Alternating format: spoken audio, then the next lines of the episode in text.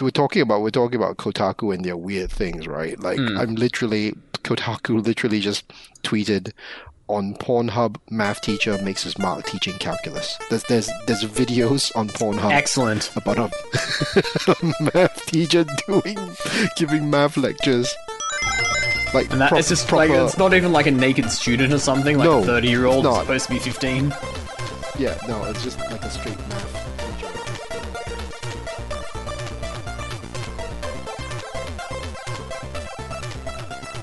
Player two, PixelCast, episode seventy-one. I am your host, Tim Henderson. Back again. I am very sorry, everybody. I was gone for one episode. I know you thought you got a reprieve, but other people need to step up. Or maybe not, because I'm the stupid idiot who said I will always handle the even odd number of episodes. Clearly, I'm not a math teacher. Um, Steve, you're here. Are you a math teacher? I am not.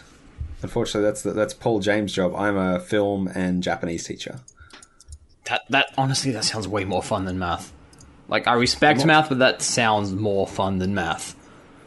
It can be more fun than math, I think. Although, I'm sure a lot of students quite like math, so... I, really? Believe it or not, there are. Like, those Adam Spencer books sell. I'm also an English teacher. I can tell you children don't enjoy that as much, that's for sure. Huh. I weirdly enjoyed English as a kid, and I was actually terrible as it, at it. And then I became a writer, and my teacher thought of me as a class celebrity. It was a weird circle of ten years of my life. Anyway, that, that other voice there that you heard, finally returning like a friggin' phoenix from the ashes. He's been gone so long, we've changed our entire software while we're doing this. Ken, you're back! Yeah, I am. I, I am. Um, it's been a while. It has clearly uh, been a while. How is fatherhood yeah. again? Uh... Uh... More of the same. Like, it's it, it, there's not there's not much surprises at this point. Um, I don't all. take that as a positive. Because surprises yeah, yeah, at this no. point would be like, holy shit. Yeah, no, absolutely. Yeah, there's not much surprise, really. But, um... What... No, it's good to be back. I've been gone for like, I think, what, six months, seven months now? Probably about half a year, yeah, give or take. Yep, just about. And and I was literally waiting on Skype. I was like, where's everybody? Yeah. I realized when I emailed and then there was no reply to the emails, so I was like, I should, I'm going to have to actually load up Skype, aren't I? Yeah, we, we've moved. That, that was a seismic shift that should have happened probably five years ago, but has... We're no longer on Skype. Skype may match our colours, but yeah, PixelCast no longer endorses Skype. We never endorse Skype. What am I talking about? I am just rambling. This show will be about, well, the second half will be about kind of just what makes a good boss battle. What are some good boss battles? And maybe what are some bad ones that we just want to get off our chest? But first thing first, we have um been playing games. And Ken, to get you on this show, we gave you a copy of Back four Blood. Yes, and I've played said game. And thanks very much for...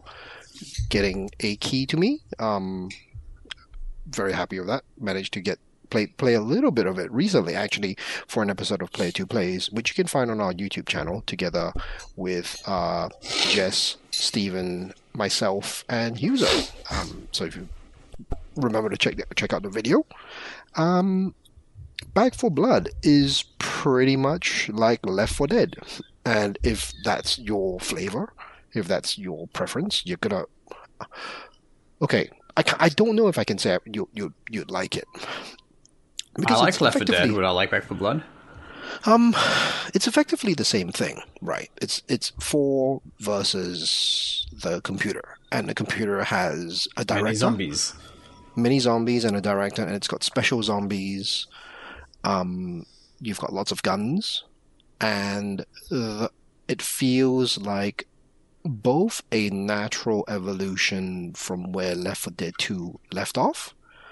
You know, mm. Left four Dead one was fairly straightforward. It, you've got a small selection of guns. You ran through the map and you ran through the stage and you killed as many zombies as you could. And you got to the extraction point and you ran away. Um, Left four Dead two was more of the same, but with more weapons and more... variables, I guess. Um, different special zombies, different weapons, different setups, um, different objectives. So instead of always running for the exit, you could be defending a point, or are finding fuel to load up a car uh, and running around the uh, shopping center looking for canisters of fuel. Um, Back four Blood continues on that, I guess, spectrum where you've got even more weapons now. Um, you've got lots more, lots more different types of variables, and that can that can either really tickle your fancy or put you off it. Because I think, um, Steven. Yeah. No, sorry. I thought you wanted to say something. No, I was. Oh, okay. The variables thing is key, because you mentioned it has a director. You may want to, um, say, for example, people like Steven, who have never played a Left four Dead game, you may want to elaborate on what that means. Yeah, well, the director is one of was one of the like highlights of the Left four Dead games, wherein the game dialed up and down the difficulty as you progressed through the map. So if you were doing really, really well, it would reduce the amount of uh, gear and ammo you would find, or throw more special zombies at you. And that was always the thing about both the original and the second Left four Dead games, wherein the game's A I would change the pace of whatever scenario you're in. And in Back four Blood, you know, it's the same thing. You have a director, and in order to try and keep each experience, each your each run fresh, because you're going through the same stages each time, you're going to be playing through similar stages. What they try to do is introduce like different pacing to your run through the map. So like I said, different gear would appear, different um, amounts of ammunition would appear. Um, if you were doing very, very poorly, the Um, the the game would give you more stuff. It's trying to make you feel challenged without without just knocking you over the head. Yeah, I think um, the end goal is to make it so you succeed, but only barely, like each and yeah, every time. You should be, yeah. You know, it should make you feel like you're striving for that completion, but you will get to it, you know. And um, if you don't, the next time the game will dial down the difficulty. You know, it's sort of it's it's on the fly. It, it, you know, that's what a director does. But what I found, I, I think, um, it, just like in terms of variables, you've now got a heap of primary weapons, like light machine guns and submachine guns and rifles. You've got a bunch of um, melee weapons or, or one-handed small weapons, uh, small arms like handguns and baseball bats and axes. And then you've got your, you've got, uh, what was on the th- three button? Like different types of throwable um, items like smoke grenades and flashbangs and, and frag grenades and Molotovs. And then you've got, I think, four different types of healing um, items. And then you've got um, a heap of other um, miscellaneous items like barbed wire or a def- defibrillator. You know, like there's just the number of options and variables has increased by, you know, twice, three times, four times what you would have in Left four Dead two. Um, and also Back four Blood also introduces um, a deck mechanic where... Here we go. Yeah. In order to introduce even more variability, right, you can have, say... Um, through your run, collect a bunch of cards, which you then pre-build your deck ahead of your next run. Each card would give you like plus five ammunition or plus ten health or plus ten um, stamina, and you build your deck. And as you go through each section of the map, you you draw a few new cards, you get to play them. The director also plays their cards, which, you know, increases the lethality of their um, of the zombies or makes the whole stage get covered in fog. Like variables. There's, there's all it's all about variables in this game, because every time you go through, the map's going to be the same. It's going to be the same map, the same stage setup. And the premise is kill as many zombies as possible. So where they, you know, where they mix things up is in the variables. And um, I've seen other people talk about how they've preferred, I guess, the more purist, more streamlined, more, um, I don't know what the word for it is, like more basic Straight, setup, straightforward, straightforward, yeah, of the old Left four Dead games. Whereas some people really enjoy the the mixing up of, you know, different weapons and different setups in in, in this new Back four Blood. But um, Steven, you you you were playing with us, and I you I suspect you might have been playing a bit more outside of just that one session, but you haven't yeah. played the previous Left four Dead games before. No, I haven't played Left four Dead um, previously, and uh, touching on what you were saying about the variability, I don't necessarily think that variability adds replayability, and I wonder if that's why some people haven't warmed to it as much, because I think once you start to add variability, it makes it very difficult for people to feel like they're developing any form of skill in some regards, because if there's always variables, it's really difficult to focus on perfecting a particular thing. So obviously with the director aspect of it, it's always going to be slightly different. But I think when you're throwing the card decks into the mix and then all those other elements, I just think that, and you know, it's it's a thing that I've thought about a lot of things, whether it be, you know, video games or board games, that variability doesn't necessarily add replayability. Hmm. And I wonder if that's maybe something that people who spent, you know, a lot of time playing those older games with less variety felt that they were able to hone their skills a little bit more. I, I've had a lot of fun with it. Dead was always about not being able to hone it too much. I didn't play yeah, it. Yeah, so. so so I think there is that there is that balance, I think, and with Left four Dead on one end of the spectrum and, and Back four Blood on the other, like Left four Dead was fun, but after a while, you know, if you've played that same stage twenty times and the director has pretty much thrown whatever, you know, combination of zombies that it could at you, like, you're basically repeating that same experience mm. over and over again. And some people love that. Like, that's why some people play Destiny. That's why I play Destiny, right? You go through the same strikes over and over again. Um, you people are sick.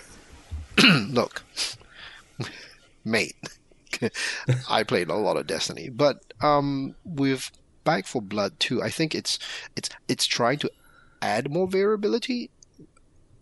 I think there's potentially more uh, replayability because of that, but I wonder, like, I only played a little bit, like probably an hour, hour and a half maximum so far. But I wonder if it's gone too much the other way and added too much, because now you have so many things to think about. Um, it did sound kind of complicated when you were running through all it, of the stuff. You've got cards, you've got this, you've got that, you've got... The like, cards sound pretty interesting, though. The cards can be, but I think your deck is like fifteen cards, was it? Uh, you can um, customize them, and I can't remember the exact number, but I think that's, um, again, just part of getting you to increase playtime, essentially. It's a way for them mm. to keep you on the hook, because it, Back four Blood is obviously a games as a service title in a way, like you're not paying a monthly fee or anything, but I imagine there's going to be, you know, things you'll pay to unlock, or it'll be a massive time sink. And it's going to live and die system. by its player base. If you've got no one to play with, then oh yeah, no one else is going to pick it up. Yeah.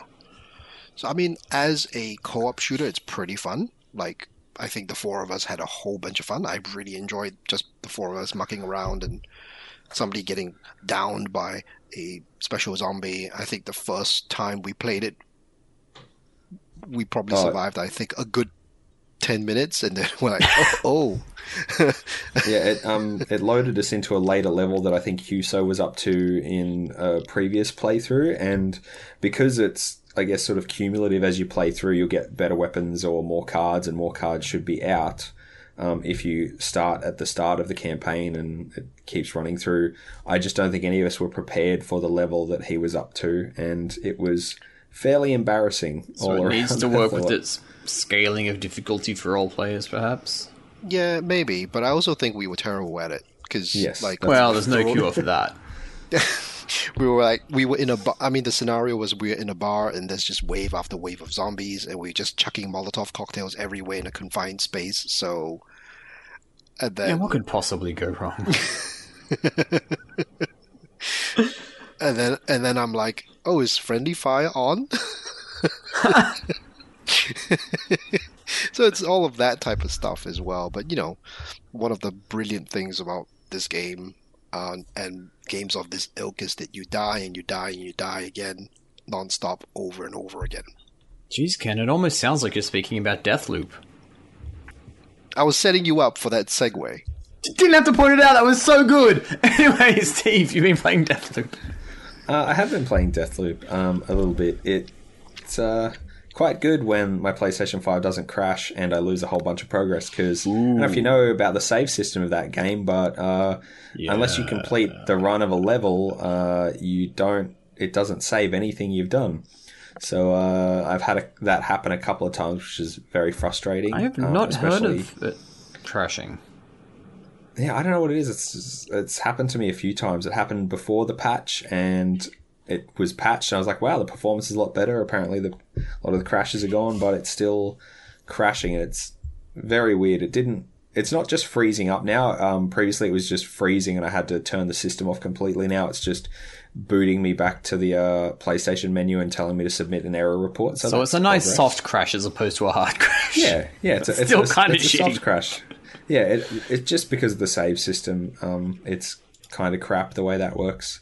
There's no saves in a level. Uh, really enjoying it. Um, digging into the story, it does feel like it's kind of. And I think Huso touched on this in his review, that it's it's a bit of a puzzle, and once you start to peel back those layers, it um it really does have one solution in a way, and it's just you potentially taking a very roundabout way to get to the solution of the puzzle of how to kill all the visionaries on the same day. Yeah, um, but it's it's quite good. I've always liked Arcane's games, and while I I don't know if I'd yet put this up with. Um, Prey, which I thought was quite good, and Dishonored two. Um, it's still really solid. I've heard some stuff that has me quite interested in it, which is the idea that because you know you are going to die a lot and you have to redo things a lot, that it actually, in this weirdly beneficial way, kind of, and I definitely had this problem with the Dishonored games, like alleviates the almost um, crippling nature of like this paralysis of having too many options and not wanting to try them all.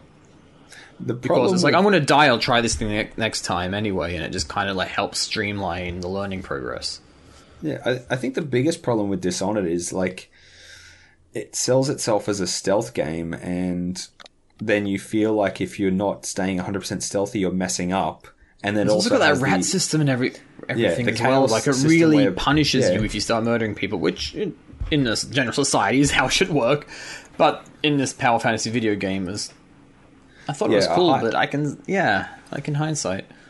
Yeah, the the high chaos aspect would be something that I think if they were to do like a re-release, it would be cool if they let you mess with that a little bit, because that's one of the things in Deathloop that's quite good is it doesn't really matter if you go quiet or go loud. Like it's, it's thus far, there's no ramifications for it where...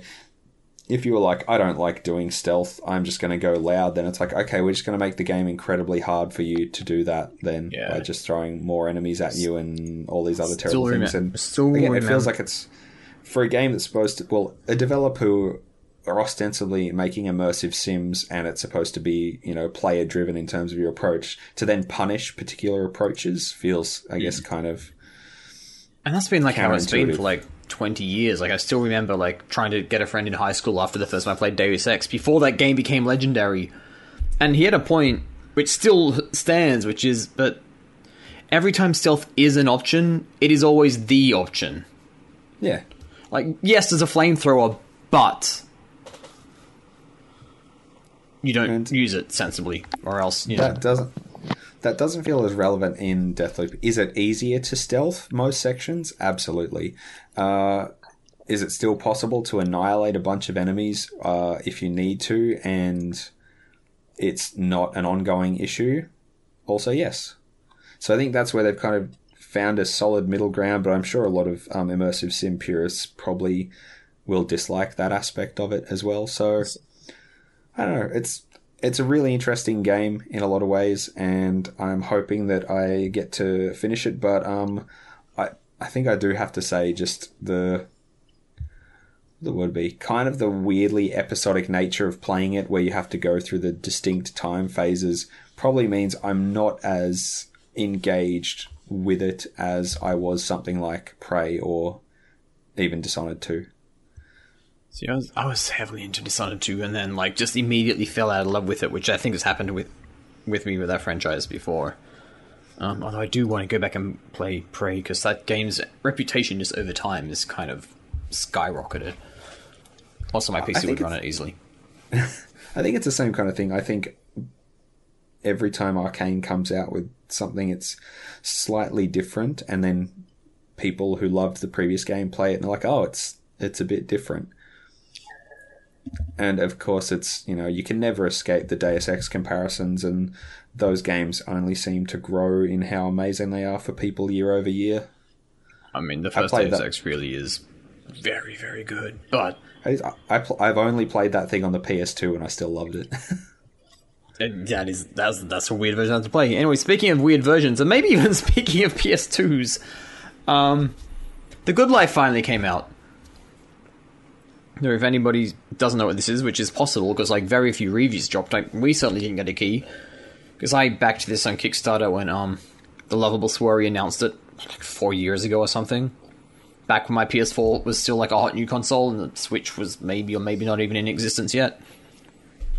I, I seem to remember this because they couldn't offer you a Switch key after you'd backed it when the Switch was like announced, and they announced the Switch version. Which sucks, because this could definitely run on the Switch. Um, this is a very visually... Don't make that face. Like, it's a Swery game. You know it is visually going to be like a supercharged Dreamcast title.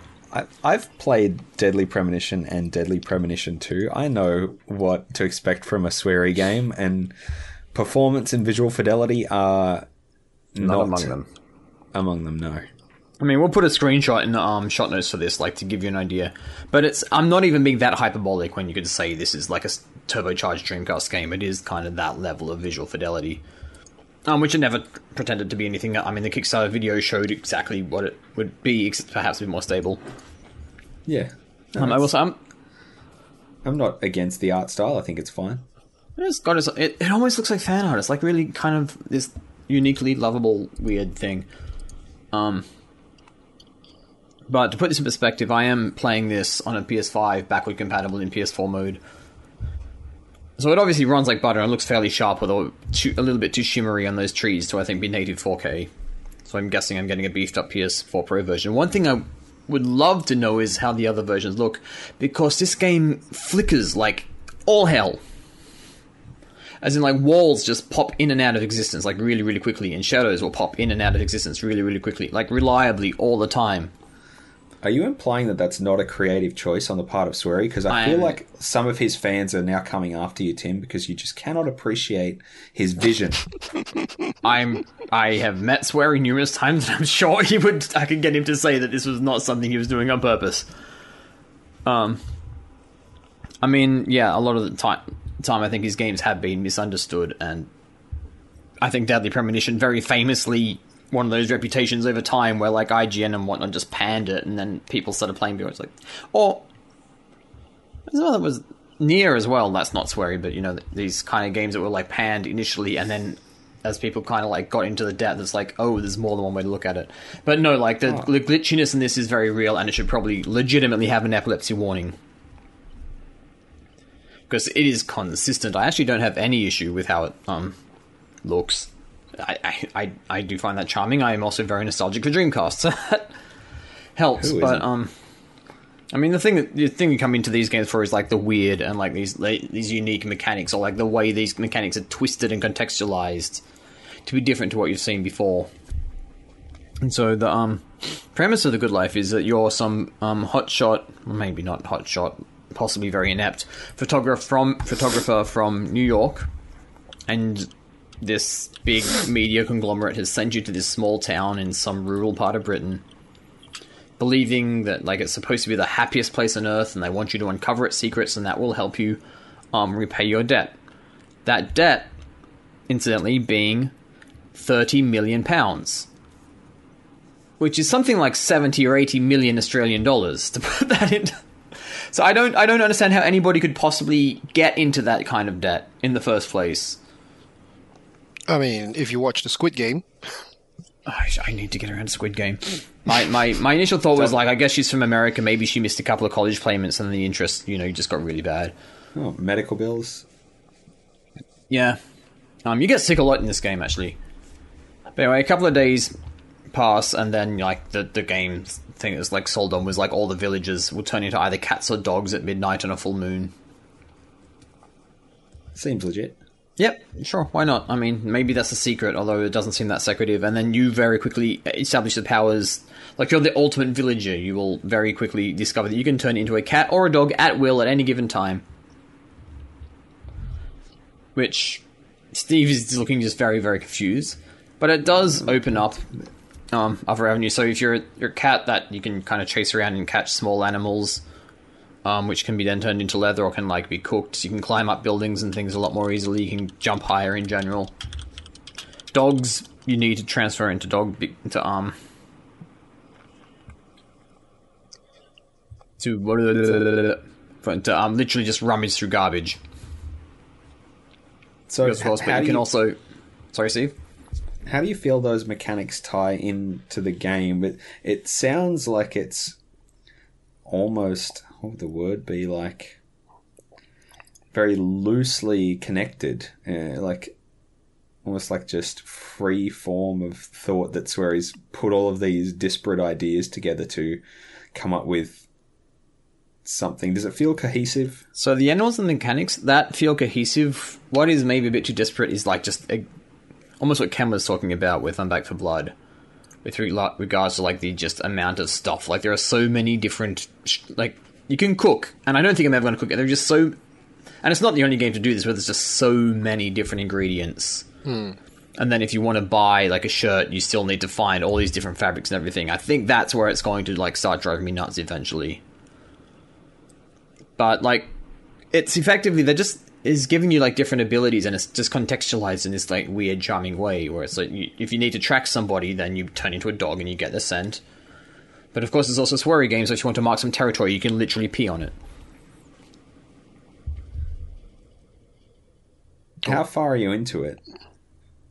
It's difficult to say that. Man, the P S five doesn't really give you a timer. Like I got to a point where I was like given like three main quests, and it was very. And I think this is the game trying to say I am supposed to be chill. At least somewhat is like you can do these in any. Like it very explicitly says you can do these in any order you like. Don't fret about it. Just go do what takes your fancy. Same with like side quests. And I'm trying to get. I'm starting to get used to the um the rhythm of the thing. So I'm starting to realize like it's. Almost too conscious as a video game sometimes, but also like emulate some real life stuff. Like you can get sick, and I have quite a lot. Um, and I'm needing to pay. That's maybe more the, the too many things again. Was why? Why doesn't the porridge increase my health? That's a very healthy food. Why do I need to eat this food that isn't necessarily healthy to increase my health? Why is lying in bed not going to cure my cold? Why does medicine cure my cold when there is no legitimate cold curing medicine in the world? Sounds like some uh, solid adventure game logic right there. Yeah, you, I'm just... Yeah, you just kind of need to get your head around. And it's also like my head around like how I feel like these games should play, and it's almost... And here here comes a comparison to like Shenmue-esque, because it is like going to town, day-night cycle. The thing I've started to just get used to is that, oh, Naomi, your main character, can stay awake for a fucking long time. Like, I'm just now learning after a few hours of play that, like, oh, I don't really need to have a sleep every night. She, there, there is an awakeness gauge there. And it is still four out of five after she's been awake for twenty hours. Are you enjoying it? I am actually enjoying it, though. That's the thing. And, like, you're looking at me in disbelief, but I am in... Like, I like this setting. I think it's a kind of a smart way to do this kind of almost empty open world, just with lots of weird stuff scattered around it. Again, like... I... I I don't know if enjoy is the right word for Deadly Premonition. I appreciate Deadly Premonition. Um, I bought Deadly Premonition two, but I still haven't played it yet. Um, I had D four on the Xbox, and I never quite got around to finishing that either. I haven't picked up um, D four J J Macfield itself. No. I didn't get around to picking up J J Macfield yet, but I've heard that's quite good. So I, I think I'm interested in trying out The Good Life. I didn't end up backing it um, for... I was probably broke at the time or something. Um, well, no one's obliged to back anything, to be fair. No. So. Uh, so, again, I think it's something that I would probably try at some point, but... I don't know, I've read a few of those reviews, and that's why I was interested to hear your take on it, because I, I, I think, again, it might be the same situation where I appreciate it, but I don't necessarily enjoy it. Well, say I'm enjoying it, and the part of me that's enjoying it is the Shenmue fan in me, who actually likes this kind of slower pace, like, immerse yourself in the world. Um, plus, speaking my language, the art student I... in me as well also, like, just likes this kind of weird... just approach to everything. Like, it has a definite charm. It is definitely rougher, like super rough around the edges. I brought out that, like, I don't mind a lot of, like, okay, the volume level's a little bit out of whack sometimes, this is clearly not polished here. It's the flickering that, like, really gets me, and I'm wondering if that is just a result of playing the P S four and the P S five, because that is, like, yeah. just ob- obnoxiously bad in that regard sometimes. But the game itself, if that wasn't there, I'd, like, for anybody who is, like, curious, I would have no hesitation in saying, you, even if you don't particularly like in the end, I don't think you'd regret giving it a shot. Well, I'll, it's on my radar, so I'll have to keep an eye out for it. And yeah, like you said, if it's if it's got performance issues, then maybe for me, especially the PlayStation five would be the place to play it. But if it's going to have some weird glitchiness, then I might wait and see. I mean, it runs smooth as but I, the thing is, I can't say wait for a patch, because I don't, I can't guarantee. No, definitely not going to guarantee that that's ever going to happen. That is also a thing with those games. So, um, I mean, it is it, it's a Swery game. That's part of what, and I guess also before we leave this to a break, I should point out that the only reason I stopped playing Deadly Premonition was I had some weird personal stuff that stopped me being able to use my P S three for a while. But for that first seven or eight hours, I was also super enjoying Deadly Premonition. Um, I I play it on the Switch because I find the Switch port to be, like, fairly decent. Um, I did try to play it on P C, but I didn't have a controller at that point, and I hated the keyboard and mouse controls. And I had the director's cut on P S three, and it, like, the performance was, like, still not amazing. I don't so, remember walls glitching in and out though. Like, it runs smooth as butter no. on P S five, but man, so I I should. I don't, just check out some video, I guess. If you're thinking about buying a Switch, like, just hit up YouTube for twenty minutes. Anyway, we oh, are going to take... Yeah? Maybe maybe I've accidentally sold Steve on it. Or you could... Wait, I've told Paul that I'll review this, so we'll see how we how we go. It would help if I had the Switch version. That would make it a lot easier for me to get those hours in before, because we didn't get a review copy in advance, and man, it doesn't seem to be a very short game. So, yeah, um, as it is, we're going to take a short break, and when we come back... cool bosses and maybe not so cool bosses.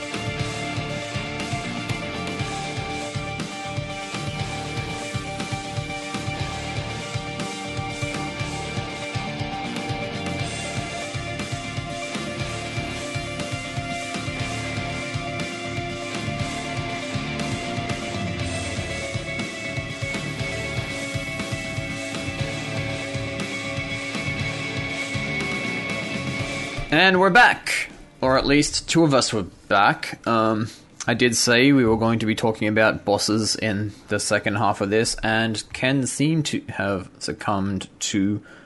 Well, Steve, what is it that... Yeah, I'm going to let you actually say this. What is what has Ken succumbed to? It's uh, it's the boss baby. It's the boss boss baby. That's what uh, Ken has succumbed to. Yep. Fatherhood, when you are... when your life is no longer your own.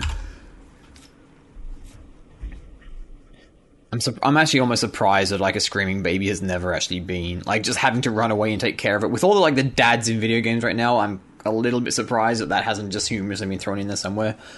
But, you know, we're going to be a bit more simple, and a lot of these bosses are going to be about punching and shooting stuff, I imagine. And mercifully, oh, yeah. Steve, you said you had quite a few in mind, so... I've I've got a couple, so I I thought I'd start off with, um... maybe some uh, fairly epic ones. We can go big. Uh, oh, I, I don't know if I want to start off with... I don't know how... I guess this probably isn't considered recent anymore, but I think uh, Shadow of the Colossus... That's not recent had, anymore? No. Has has probably some of the most epic boss battles, um, especially up to that point. Uh, I think the main one that stands out... That game is remember. some of the most epic boss battles. It is. And I think the one that really stands out to me is the... Uh, oh, here we go. Sort of like the giant flying... One that you literally oh, have to get have, up to speed on your horse. I think to we have jump. the same one actually listed. So it's yeah, the one you have to catch up with the airbags and you have to shoot them down. Yeah, and you, like you literally have to run at speed on your horse and leap off your horse onto it. Even on fight, the P S two was uh that fight is fucking fantastic. I'm simultaneously excited and kind of bummed that we'd both plucked the same boss from Shadow of the Colossus.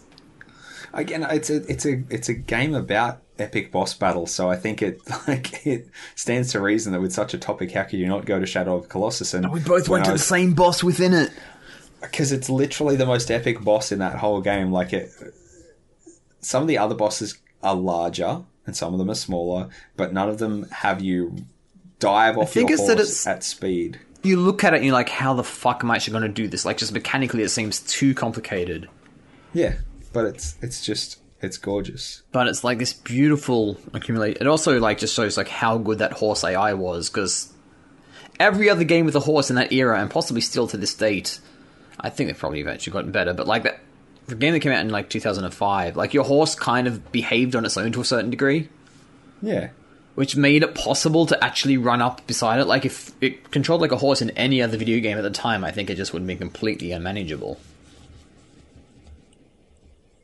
I mean, if you like epic boss battles and you haven't played Shadow of the Colossus, go and remedy that as soon as possible. I don't know. I mean, if you add, if you, I, the thing is, I think bosses a lot of the time are kind of treated more as like this kind of back of the box check that's like hung over from the from like the arcade days, where we need to do something to kill you so that you put more coins into the machine. It's the it's the video game equivalent of the like the DreamWorks dance sequence at the end of the film, because they have no other idea how to end a film. End so, hey, film. We'll just, so everybody we'll just, sing a song yeah, and dance. Sing a song and dance. So it's like that. Like you look at the Bioshock boss and it's just awful, and it's, or maybe it's a lack of yeah. confidence in not having something like that. I think know? the Bioshock box just reeks of the publisher saying you have to have this. Yeah. There needs to be some sort of climax. Well, we we did the climax already.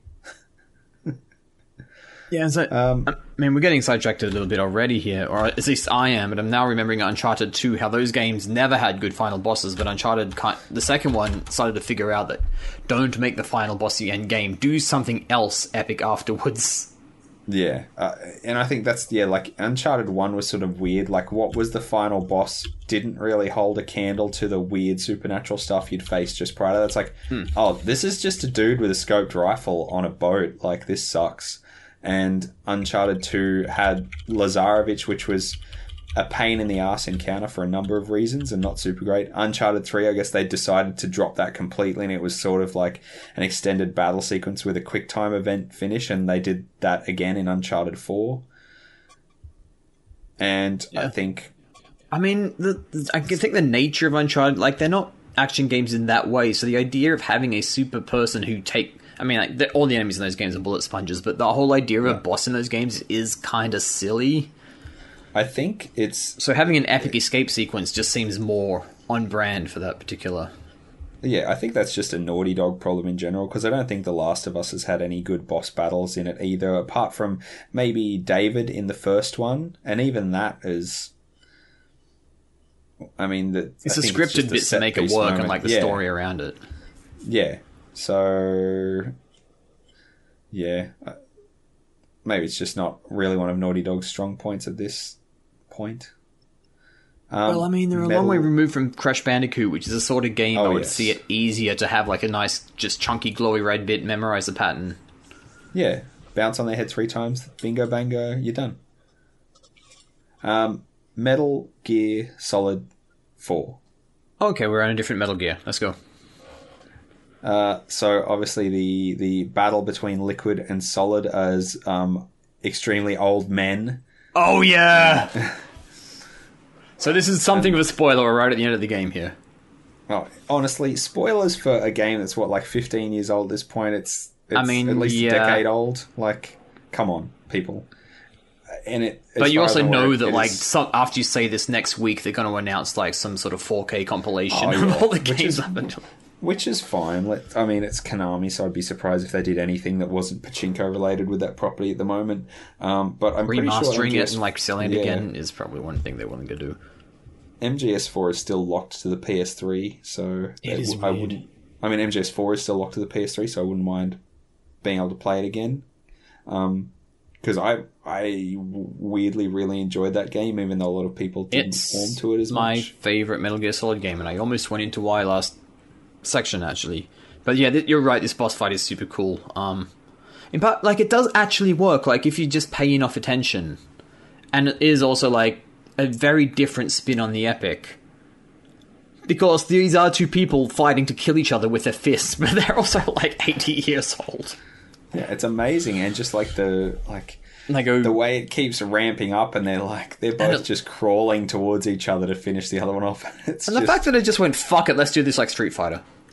Yeah, it gives me it gives me huge Yakuza vibes, like in just the the the things that are at stake, honor and masculinity and all of these other. I guess. Trying to know to Yakuza, that, those are those ones are always like on a nice edge for me. They always yeah, they seem can, to just take a few too many hits. Like yeah, they can dive into camp really quickly in the Yakuza games. So I, I don't think I'd list any of them as some of like my most favorite epic. I think the um, scenario, like they, the thing is, they are very good at setting them up. I'm okay with the camp. Like I'm full on, like okay, yeah. we've got these rip, ripped somehow Yakuza guys just ripping their shirts off on top. Atop the tallest building in this part of Tokyo, and they're like punching each other while money flies through the air, and then like somebody falls off as the entire building goes up in flames. It's amazing, but they just they always drag on too long. Yeah, I think it's part of the problem with a lot of boss fights is it's just too many hits or too many shots without doing something to change the scenario to make the amount of playtime required. Because the excitement goes away eventually, no matter how fuck. And these Yakuza boss fights. They are. They are incredibly stupid, but it's, like, fucking cool. And you got, like, crazy-ass wiggly guitar music going in the background. And, and like, everything. And, like, you're picking up, like, baseball bats that are, like, just for some reason lying around the top of this hotel complex or whatever. But, man, like, yeah. when you've been doing that for ten minutes. And, like, you're it just, like, watching the health bar slowly creep down. Or it's, you know, it starts and it's, like, purple or something. You're like, oh, great, I've got to Oh, God, it's, like, three through, more like, layers five to peel away. Of, yeah. Um, I think From Software have done some amazing boss battles throughout all of their work. Yep. Uh, a few that stand out to me, um, the the second owl fight in Sekiro is probably one that I most crystallized to me um, how much I prefer um, some of their older work. Rather than the multi multi phase boss fights with some of the uh, randomization elements that cropped mm. up in things like um, some of the Dark Souls three boss fights, but just by the time I beat that boss, I I had his number. I had I, that pattern was down. I was not making any mistakes, and it was just a gorgeous thing to feel that level of confidence, like. You'll sometimes see in in media properties where like a character's advantage or superpowers, they can see into the future. Mm. And because I knew every move he had in his repository, the minute I saw those frames start, I knew exactly what to do. And it was, I imagine that's what that feeling is akin to. Like, I know what you're going to do and I know exactly how to counter it. And to me, that's a beautiful thing that they um, managed to achieve in those games. If you, you ever get to- that feeling out of them. Pay so much attention there, cause, like noted, like there are there are two like main camps I think of, like the way these boss battles work, which is one is what you will see a lot in the Souls games. I actually haven't played Sekiro, but I got it a bit numb. Bloodborne is where you just have to have hyper quick reflexes and be able to recognize what's coming, and there's like no rhyme or reason.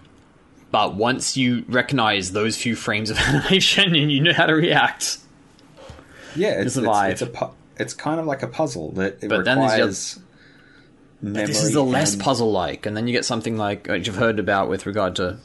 It's a shame we didn't um, get um, a little Sony pony on this, ironically, for Metroid, is, like, Metroid Dread, like, apparently is a very good example of, like, it is straight up a puzzle. Like... Yeah, it's just pattern. Like, you will remember the pattern. Like, it's... Like, Dark Souls... I actually don't know about Sekiro, but these games would... Like, there's no logical well, sequence cup, to the way they do it. Yeah, yeah. Yeah, and that's... And I think that's... The the ba- the battles I tend to prefer in the Souls games are the ones that feel more akin to that, where it does feel like uh, it's just... I don't have to be as adaptable. I just need to remember the specific patterns for this boss. Yeah, I think I'm on a similar page. Being super adaptable in those games. Because, it, yeah, it's actually mentally exhausting otherwise as well. Uh, I want to drag yeah, it back to Metal Gear Solid, though, because thankfully mm. we did not have the exact same thing again. I've actually forgotten this guy's name. I should maybe have looked it up. But there is one boss in Metal Gear Solid three, and it's just... Yep, yep, three fingers. One boss in Metal Gear Solid three, and it's just because of the, that stupid little Kojima gimmick. Is it the end? It, yeah, that's that would be his name, where if you just don't play the game for a couple of weeks, he is really old, and he will just die of old age, and you can just go on your own th- merry way. The- Metal. I think a lot of the boss fights in Metal Gear Solid, the series overall, are incredible, and I think obviously by the time they got to three, he was really starting to um, play with some of those meta aspects. Yeah, and the end exemplifies that in a lot of ways. Did you know that there's actually a part earlier in that game where you can um, shoot him earlier than you would otherwise? Yeah, and blow up his wheelchair, and then you don't have to actually complete that battle again. It's like... It's interesting that it feels like he's looked at stuff that the playtesters could get around, and instead of, you know, making like, well, just put an invisible wall there so that doesn't work, he's like, oh no, make it work. And yeah, I mean, that's why those games, as wacky as they are, are also simultaneously so clever. It's as a franchise to consistently have, like, because I mean, I, st- I still get it now. If like, I see a boss battle in a game, I'm like, oh no, I don't know if this is something I'm gonna like want to deal with at all or not. The bottle, the boss battles in Metal Gear Solid games have been consistently excellent. Yeah, there's only like, like I wouldn't say from my experience in them there's um, any that are outright terrible. I would say there's some that are not as good as others.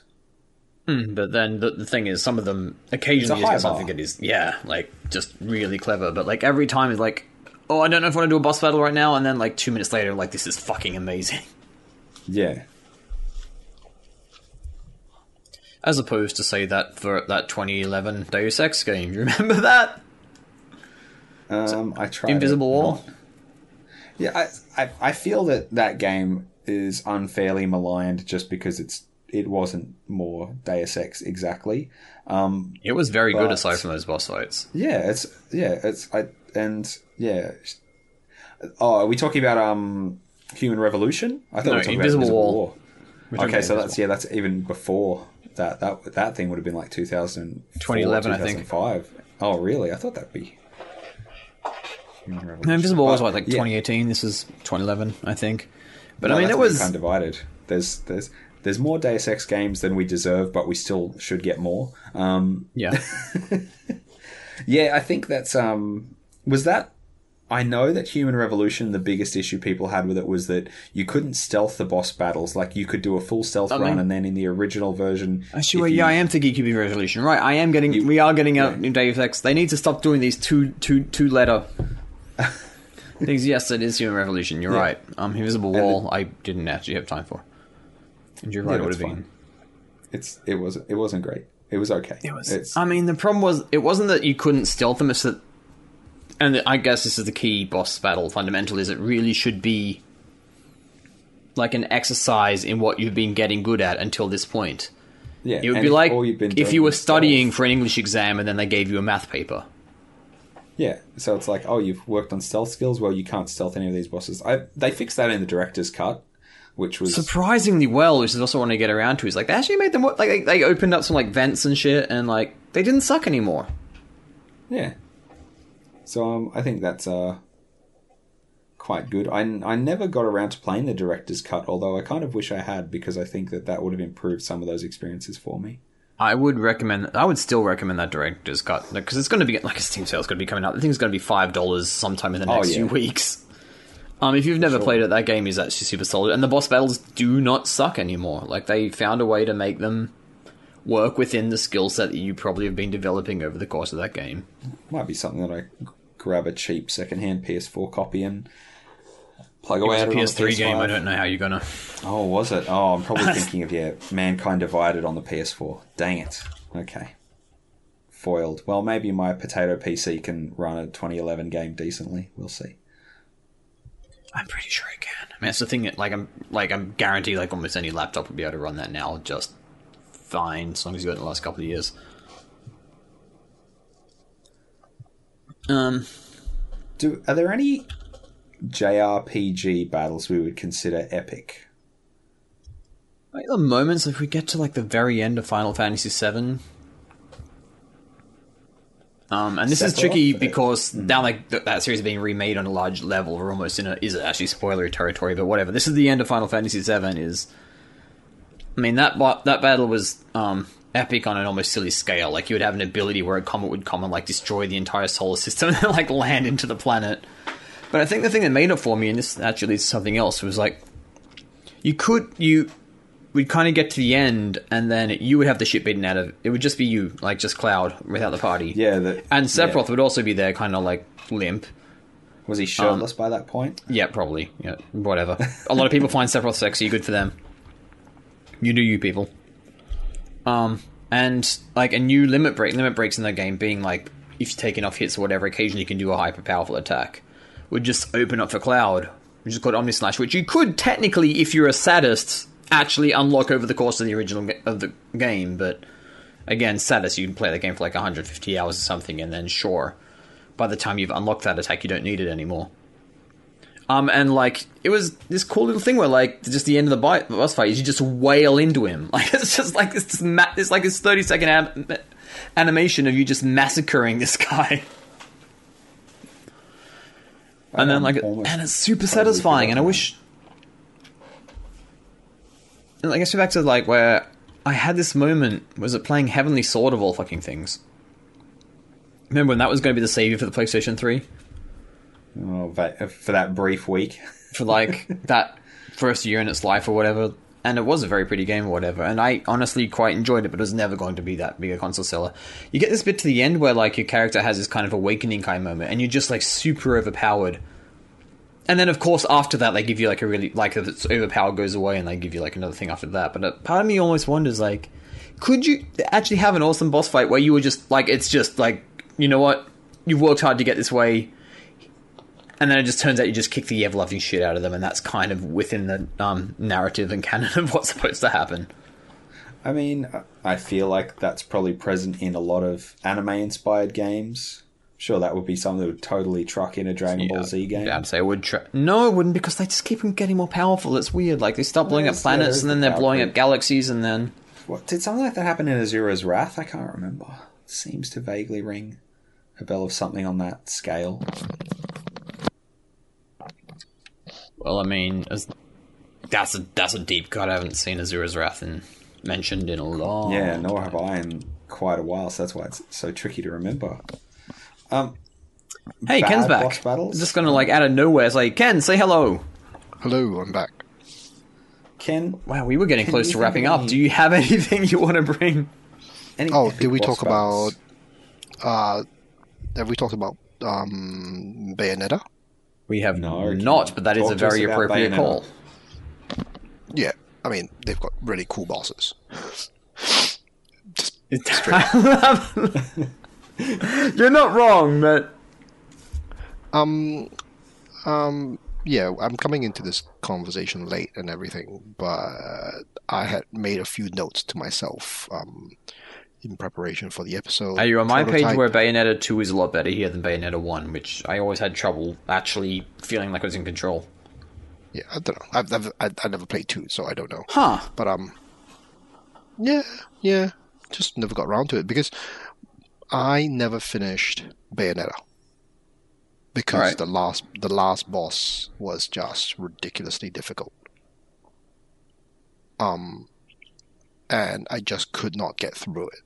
I've tried it, I tried it, I tried it, I just couldn't get through it. But um, the rest of the game is brilliant. Um, this, this, this is an appropriate follow-on from me just saying maybe more bosses should just let you be overpowered.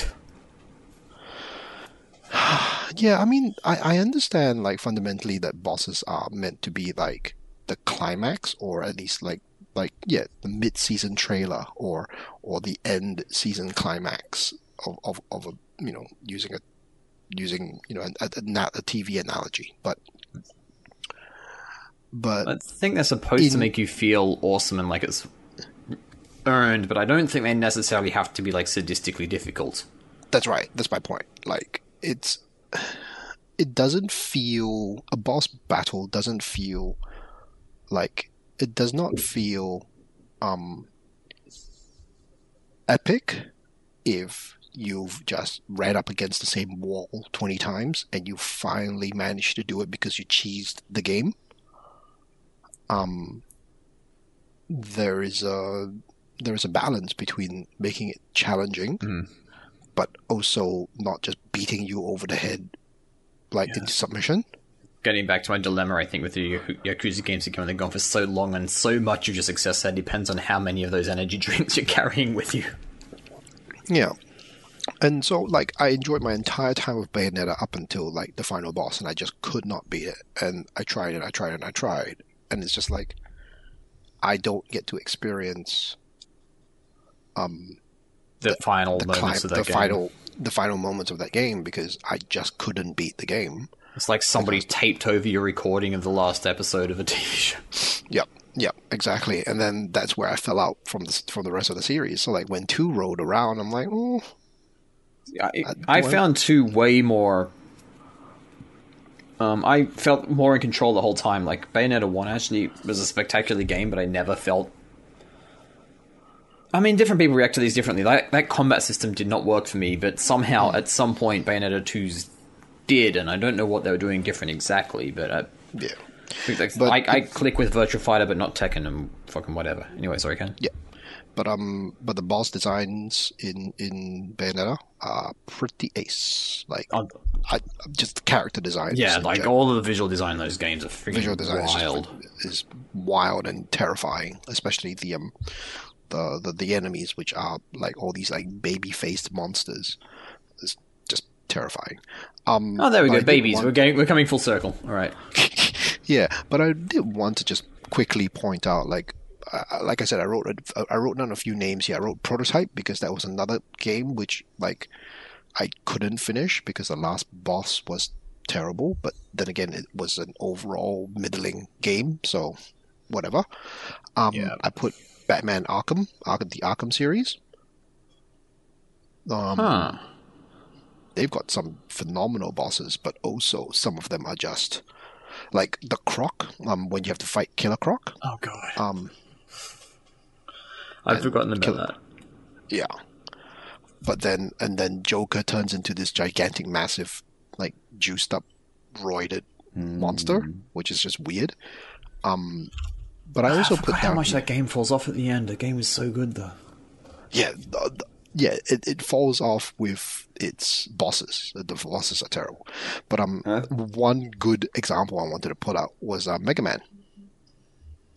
Um... Particularly Mega Man. Which one? There's so many. There's so many, but particularly Mega Man, the one I played on Game Boy, which was ages, ages, ages ago. But um, wait, like original Game Boy, not even Game Boy Advance. Yeah, it, original Game Boy. Oh damn. Mega Man. Um, we're talking like a nineteen ninety-four game or something. Yeah. Um, but what I thought, like one of the things I didn't realize, like one. The great thing about Mega Man is the bosses are all these robots with with really rad design. You know, the Scissor Man and and like Bubble Man and all the various bits and you know various like thematic bosses. Um, but have you all, are you all familiar with Mega? Do you all play Mega Man? I played I Mega have. Man X a bit on a Wii U. It's like a retro right. purchase. Right. I've so never played a Mega Man game. One of the things that just absolutely blew my mind then, and blew and still blows my mind now, is when you go into the game, you can actually pick which boss you want to go up against. There's, there's usually there's there's like there is a um, sequence that you should normally follow, but if you wanted to go with somebody else, you could. But if you follow the sequence, the power that you gain from the boss you defeated is the weakness of the next boss. Yeah. So, okay. So, you know, if you decided to play out of out of sequence, you're going to have a really hard time. But if you play it in sequence, you're going to have a much easier time because the weapon... Because every time you defeat a boss, you pick up a new special power. Um, that's one of the things that I not I haven't seen replicated in other games, where um, they give you the that boss's special power. Like, if you de- defeat Scissorman, um, you pick you up... Get- Like, you get the ability to shoot scissors. Like so a blade. You get a pair of scissors. Which actually makes shoot- sense. It's it's like the just what happens in every first-person shooter. You shoot the guy, you take his gun. Yeah, right. But then that particular... Because you're now you're able to shoot blades, you can defeat the next boss easier because the next boss is like Bubble Man. And the blade bursts Pops the bubbles. bubbles. Yeah. Yeah. So, like, every subsequent boss... Like, every boss you defeat gives you the special power to defeat the next subsequent boss easier. So, like, that just... When I played it then, um, back in the early nineties, it was just, it just blew my mind. And I just loved it. I just loved it where it's kind of like, well, you know, you can play out of sequence if you want to. It's kind of like kind of like Dark Souls-y, where you can... Like, challenge right, yourself. You can, but if you... But, um, you know, yeah, absolutely. You can go and go all the way to, like... three well three three or something like that, like I don't know, like some some bit of the of the world where where where, where you have it's it's really difficult, but if you follow the sequence, um your life is going to be a little bit easier. And also, just I like I like the fact that in Mega Man the, the bosses are the- themed are very very strongly themed. Um that's yeah. very appealing. Yeah, Look, and like, that was the old Mega Man, not not like Mega Man X, where they started doing all kinds of weird stuff. Mega Man X is pretty good from the... Well, at least I thought it was back in... Holy crap, twenty fourteen was a while ago. I think that was when I played it. Maybe fifteen. Yeah. But it's like one thing that... Like, there's some bosses I've remembered as epic, so, like... You mentioned Bayonetta, and I'm also thinking, like, God of War, and I'm like, I don't... I can't visualize very clearly any of those boss fights, which were, like, so famously epic at the time. I'm re- I maybe only because I played it recently, like the twenty eighteen God of War. That dragon fight I remember being really cool, and in part because they did a very good job of, like, letting you be able to figure out the rhythm and how it works, and also it probably helps you actually had your kid yelling at you what to do as well. And yeah. It was very well, like, con- contained, and, like, it didn't try to overstretch itself, and, like, it knew when to be cinematic and when to just simply be playable. But we were, Steve and I were talking about Metal Gear Solid earlier. I'm like thinking, man, I remember so many of the bosses from fucking Metal Gear so vividly in a way that I don't. Way more epic monsters. So I'm wondering now if, like, a key part of this is to simply have some character. I think that's very important. One of the other ones that does that for me, or at least did for a while, was um the Zelda series with a lot of its boss fights where... Especially, to my mind, Ocarina of Time and Majora's Mask, like, I guess they tried to experiment with some of the gimmicks a little bit. Well, those bosses are normally, like, a classic example of, like, you picked up a new item in that dungeon, and the boss is kind of, like, the test for passing to be able to keep that item. Yeah, you need to use that item to defeat the boss. Jump on its head three times. Like, yeah, it's that it's that sort of Nintendo... boss behavior pattern. But, like, say you got the grappling hook, then the boss would be something with a giant eye that you would grapple into the ground. Like, they always found a way to, like, make that new item. Yeah, the the, the weakness of the of the boss. Yeah. Yeah. Yeah. Do we think that boss battles are starting to become a thing of the past? I've thought that, like, ten years ago, but, like, the. Like, kind of hanging around, and like, th- the thing that made me think about this was I was just reading a few things about Metroid Dread, and, like, some people are saying these boss battles are awesome. Although, like, I remember the boss battles in Metroid Prime two being really good, but I can't visualize any of them anymore. Yeah, I don't know if they're a thing. I mean, they are definitely a heavy part of Destiny, coming back to Destiny. Mm. Um, boss battles are a major part of raids and strikes, um, because it's it's always leading to something at the end. There's always a big battle at the end, um, and you kind of want that, because otherwise you're just killing random random zombies. Um, but it did make me think about some of the other games as a service, like um, some of the Far Cry game. No, so Far Cry is not a games as a service, yeah. but some of the Ubisoft games where um, Ghost Recon, Ghost Recon Wildlands, um, Far Cry five. I'm not sure about six, but where ostensibly there's a boss, but you kind of have to like build up enough cred to get to the boss, and then the boss just like has some weird, super spammy attack that just takes you out, and it's just cheap it's just cheap attacks. Yeah, I don't associate like, Ubisoft with good bosses like that. Like you said, yeah, yeah, Ubisoft, yeah, no, I'm like, oh. So so that so so I was gonna like say like I think bosses are still there, but it's it's different. It's especially with the Ubisoft games, it's just more of another hurdle.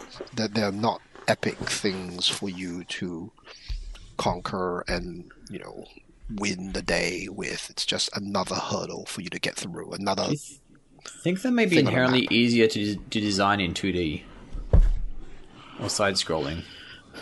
I don't know. I mean, Destiny's pretty good.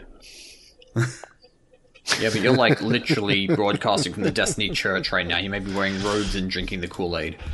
Yeah, yeah, yeah, yeah. I think um, maybe there's just.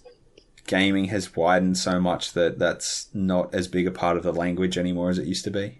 Well, it's not a, like it used to be everything, because I like I think I said at the beginning of this, it was probably something they threw into arcade games to make sure you had to throw in a couple more coins. Yeah.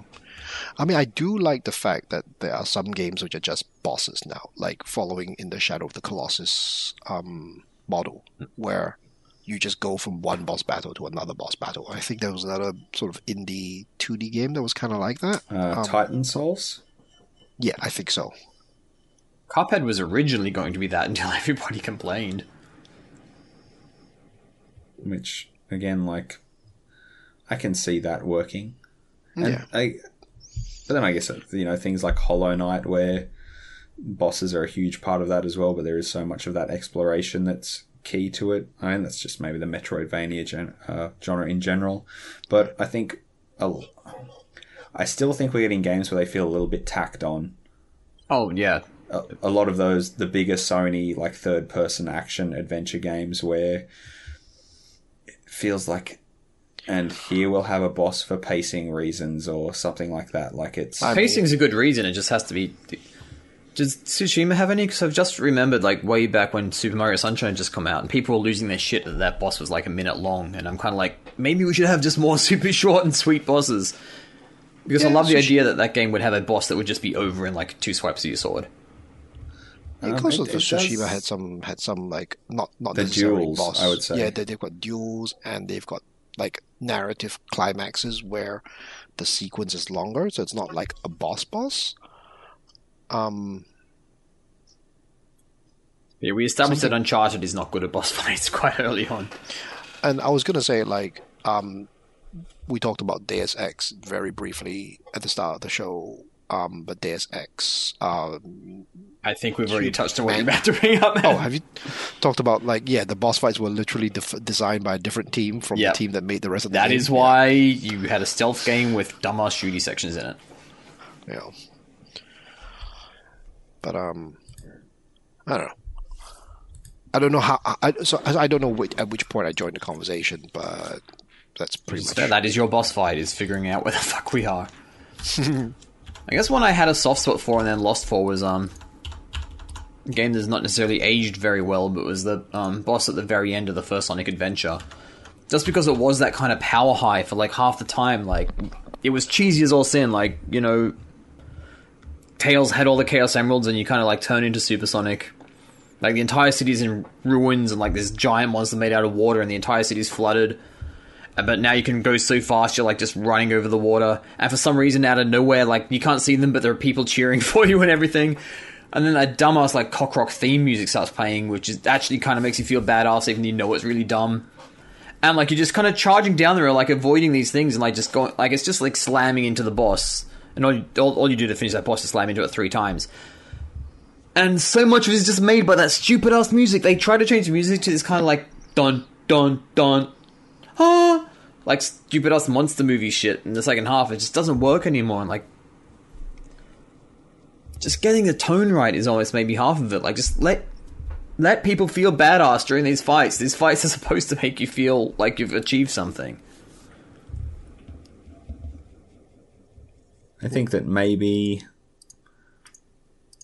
I think I'm going to... Uh, based on our discussion, I think I'm just going to have to give it to Metal Gear Solid as a series for having yeah.